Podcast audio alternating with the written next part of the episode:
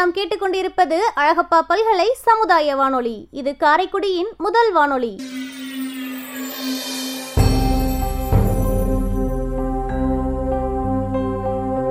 கோடி கொடுத்த கோடன்யன்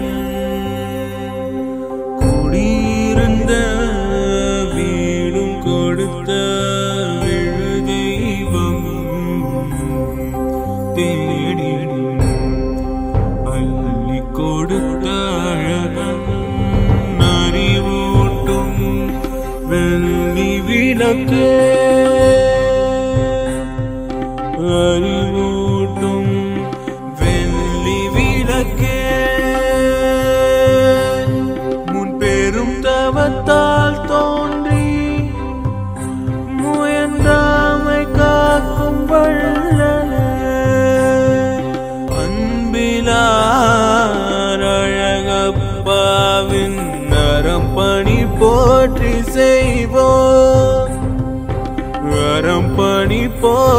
செய்வோம்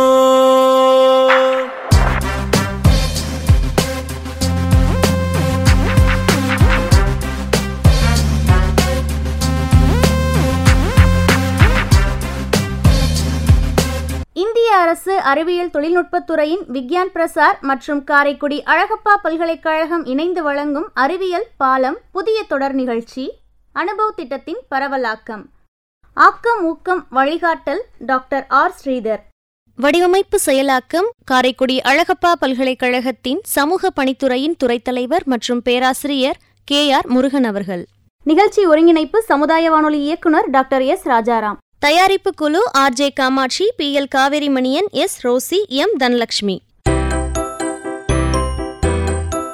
இந்திய அரசின் அறிவியல் தொழில்நுட்பத் துறையின் விக்யான் பிரசார் மற்றும் காரைக்குடி அழகப்பா பல்கலைக்கழகம் இணைந்து வழங்கும் அனுபவம் நிகழ்ச்சி. இந்த நிகழ்ச்சியில் அறிவியல் பாலம் தொடரில் இன்று அறிவியல் ஆளுமைகளுடன் ஒரு சந்திப்பு.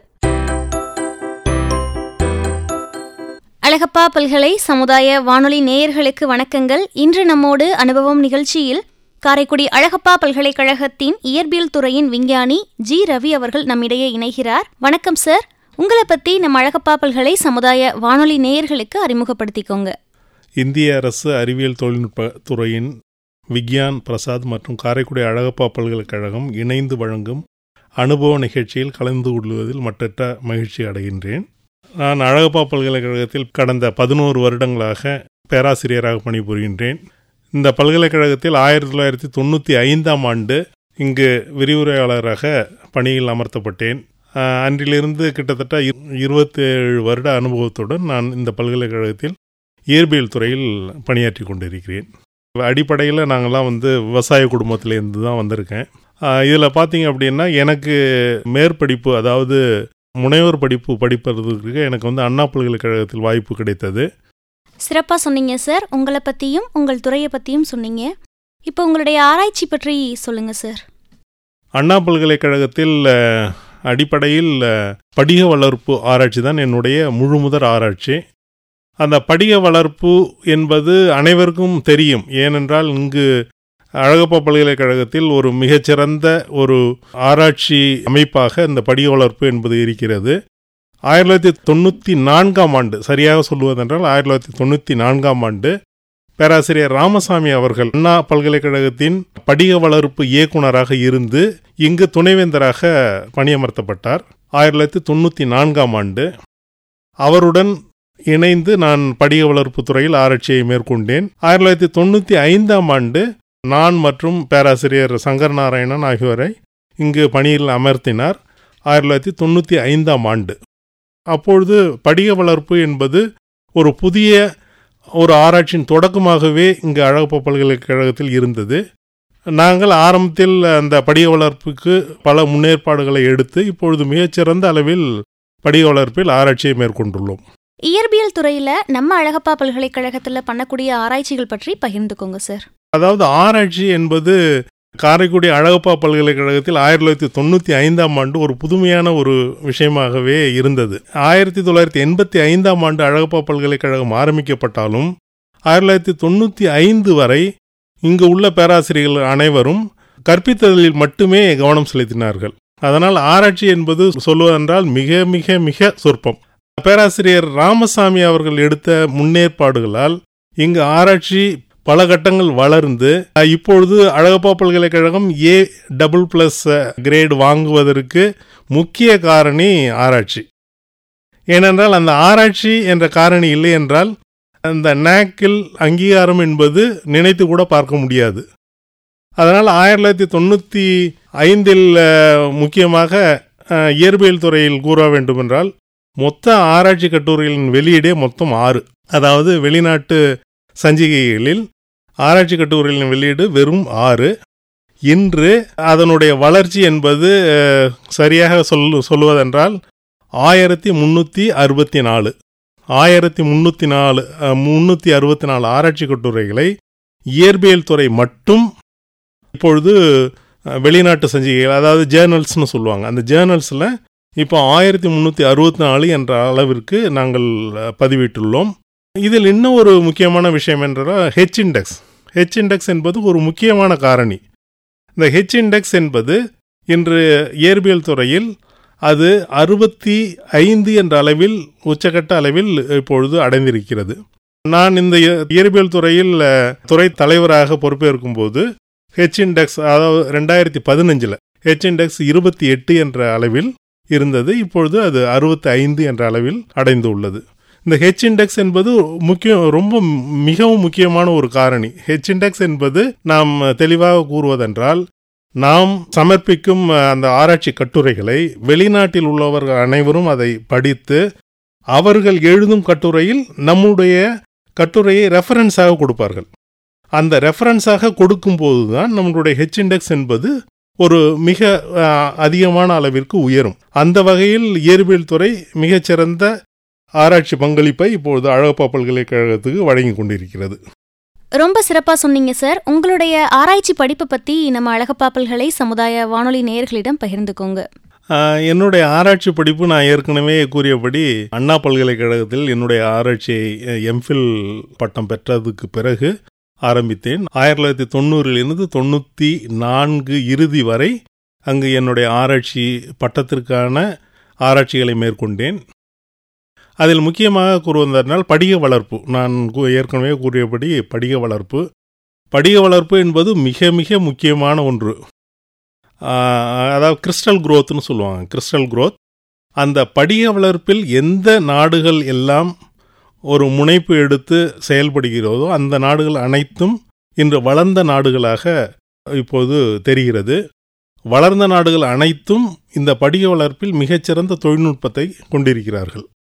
ஆயிரத்தி தொள்ளாயிரத்தி தொண்ணூறில் நான் படிக வளர்ப்பு மையம் அண்ணா பல்கலைக்கழகத்தில் சேரும்போது என்னுடைய ஆராய்ச்சி முக்கியமாக கேடிபி டிகேடிபி மற்றும் டிஜிஎஸ் போன்ற படிகங்களை உள்ளடக்கியது.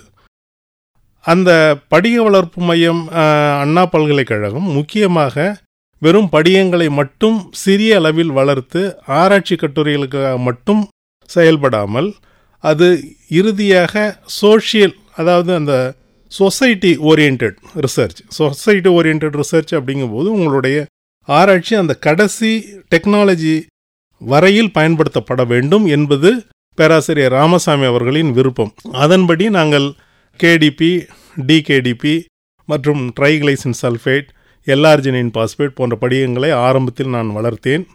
அந்த படியம் என்பது அது ஒரு திண்ம பொருள். சாதாரணமாக இப்பொழுது எளிதாக கூறுவதென்றால் இன்று பயன்படுத்தும் செல்போன்.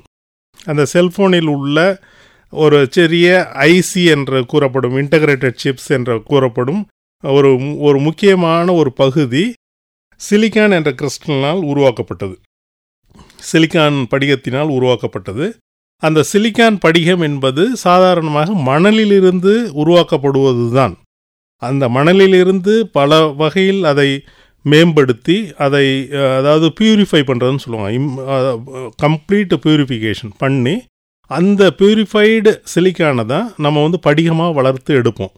அந்த படிகமாக வளர்த்து வளர்த்து எடுக்கிறதுங்கிறது ஆயிரத்தி நானூற்றி நாற்பது டிகிரி செல்சியஸுக்கு சூடு பண்ணி அதை வந்து சரியான முறையில் அதை குளிர்விக்கும் போது நமக்கு சிலிக்கான் படிகம் கிடைக்கும். அந்த படிகத்திலிருந்து எடுத்து வெட்டி எடுக்கப்பட்ட ஒரு சிறிய பகுதி தான் இந்த இன்டகிரேட்டட் சிப் என்ற கூறப்படும் ஒரு சிறிய பொருளாக உருமாற்றம் பெறுகிறது. அந்த பொருள்தான் இந்த செல்போன் மற்றும் கம்ப்யூட்டர் அனைத்து எலக்ட்ரானிக்ஸ் சம்பந்தப்பட்ட சாதனங்கள் அனைத்திலும் இந்த படிகம்தான் முக்கிய பங்கு வகிக்கிறது. முக்கியமாக silicon gallium arsenide indium phosphate போன்ற படிகங்கள்.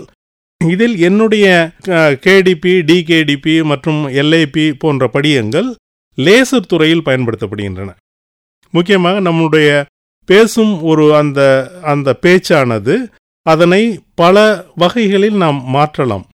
முக்கியமாக நாம் பேசும் பேச்சை ஒரு இடத்திலிருந்து இன்னொரு இடத்திற்கு கொண்டு செல்வதற்கு இந்த படியம் முக்கிய பங்காற்றுகிறது. அது ஃப்ரீக்குவன்சி மாடுலேஷன் சொல்லுவாங்க. ஃப்ரீக்குவன்சி மாடுலேஷன் அது எல்லாமே வந்து இந்த படியம் இந்த கேடிபி டிகேடிபி போன்ற படியங்கள் தான் பயன்படுத்துகிறோம் இந்த படியங்களை நான் வளர்த்து வெறும் ஆராய்ச்சி கட்டுரைகள் மட்டும் வெளியிடல அந்த படியங்களை வளர்த்து இறுதியாக ஐஎஸ்ஆர்ஓ உங்கள் எல்லாருக்குமே தெரியும் ஐஎஸ்ஆர்ஓ இந்தியன் சேட்டலைட் ஆர்கனைசேஷன்.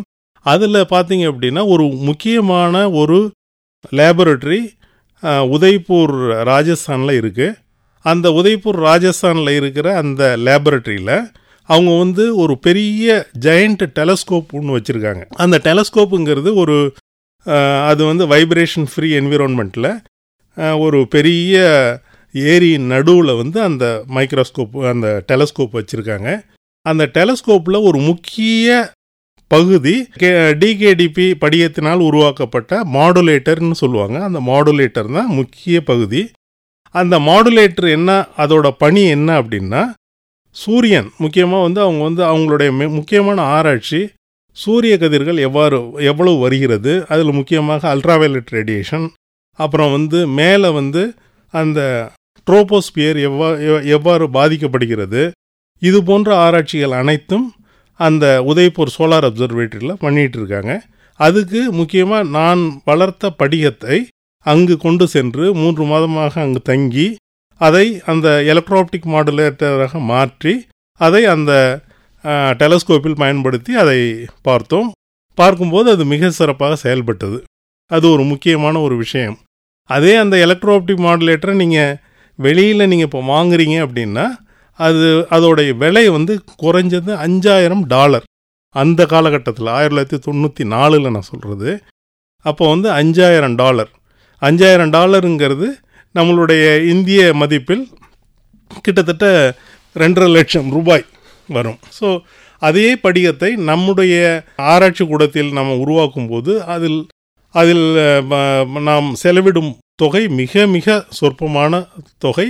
அதே நேரத்தில் அதை வளர்ப்பதற்கு நாம் இரவு பகலாக உழைத்தால்தான் அதை முழு படிகமாக உருவாக்கி குறைகளற்ற படிகமாக நாம் உருவாக்க முடியும். அந்த படிகத்தை பல பயன்பாடுகளுக்கு நாங்கள் பயன்படுத்தினோம். ரொம்ப சிறப்பாக சொன்னீங்க சார். உங்களுடைய ஆராய்ச்சிகள் குறித்தும் நம்ம அழகப்பா பல்கலைக்கழகத்தின் ஆராய்ச்சிகள் குறித்தும். நம்ம அழகப்பா பல்கலைக்கழகம் தொடர்ந்து இயற்பியல் துறையில பல்வேறு ஆராய்ச்சிகளை செய்துட்டே வரோம். இந்த தருணத்தில் இயற்பியல் துறையில் நீங்கள் வாங்கின விருதுகள் பற்றி நம்ம மக்களிடம் பகிர்ந்துக்கோங்க சார். இங்கே அழகப்பா பல்கலைக்கழகத்தை பொறுத்த வரைக்கும் நான் ஏற்கனவே கூறியபடி ஆயிரத்தி தொள்ளாயிரத்தி தொண்ணூற்றி ஐந்தில் இங்கே பணியில் சேர்ந்தோம். அண்ணா பல்கலைக்கழகத்தில் மேற்கொண்ட அதே ஆராய்ச்சியை இங்கும் தொடர்ந்து தொடர்ந்தோம். அப்பொழுது தொடரும்போது அந்த படியங்கள் முக்கியமாக பல படியங்களை நாங்கள் இங்கும் உருவாக்கினோம். அந்த படியங்கள் உருவாக்கத்தின் விளைவாக பல விருதுகளை இந்திய அரசாங்கமும் மற்றும் ஜப்பான் அரசாங்கமும் எங்களுக்கு வழங்கியது. முக்கியமாக கூறுவதென்றால் ஜேஎஸ்பிஎஸ் என்ற ஒரு மிகப்பெரிய விருது. அந்த விருது மிக சிலருக்கு வழங்கப்படும் ஒரு விருது உலக அளவில். அந்த விருதை பெறுவதற்கு இந்த அழகப்பா பல்கலைக்கழகத்தில் மேற்கொண்ட ஆராய்ச்சி ஒரு முக்கிய காரணமாக அமைந்தது. அது மட்டுமல்லாமல் இளம் விஞ்ஞானி விருது. South Korea Taiwan China Japan போன்ற நாடுகளிலிருந்து கிடைக்கப்பெற்றேன்.